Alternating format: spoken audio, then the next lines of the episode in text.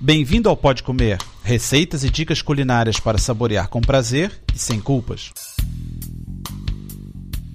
Olá, meu nome é André Alonso. No programa número 109, volto a falar de sobremesas. A primeira receita é de fatias de tomar, a segunda de fofos de belas, a terceira de travesseiros de Sintra e a quarta pavê de Lolita. Então vamos começar com as fatias de tomar, que é um doce típico português. Precisamos de 15 gemas, um ovo, 125 gramas de açúcar, 100 ml de água, manteiga ou margarina para untar. Bata as gemas com o ovo até dobrar de volume. Unte uma forma tipo de bolo inglês com manteiga e encha com preparado. Leve ao forno pré-aquecido a 170 graus em banho-maria por uns 30 minutos. Faça uma calda de açúcar e água até obter ponto fio. Retire o doce do forno, desenforme e corte em fatias. Coloque numa travessa, regue com a calda e sirva.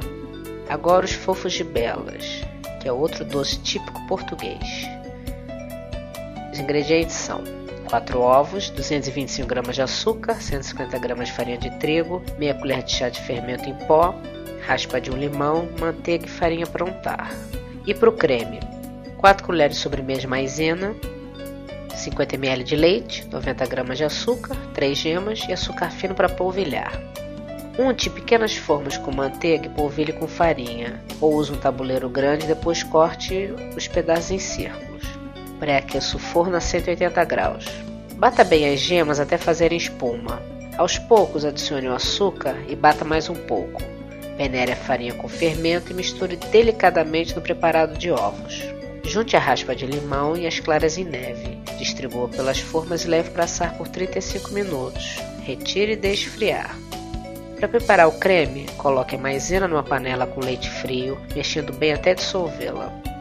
Leve ao fogo para engrossar, sempre mexendo. Misture o açúcar e as gemas e adicione o preparado anterior, já fora do fogo. Leve ao fogo baixo novamente, mexendo sempre até engrossar. Retire e deixe esfriar. Abra os bolinhos ao meio, recheie com creme, tape, polvilhe com açúcar em pó. E agora os travesseiros de Sintra, que é mais um doce típico português.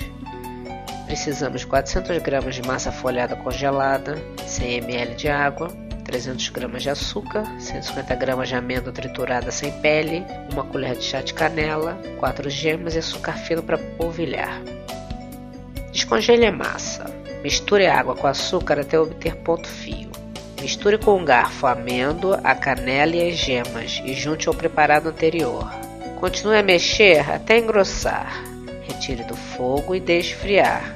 Ligue o forno a 200 graus. Estenda a massa folhada numa superfície polvilhada com farinha e corte retângulos. Distribua o recheio e dobre em três partes até obter a forma de travesseiro. Pressione as pontas e coloque no tabuleiro polvilhado com farinha. Leve ao forno durante 25 minutos, retire e polvilhe com açúcar. E para completar o pavê da Lolita.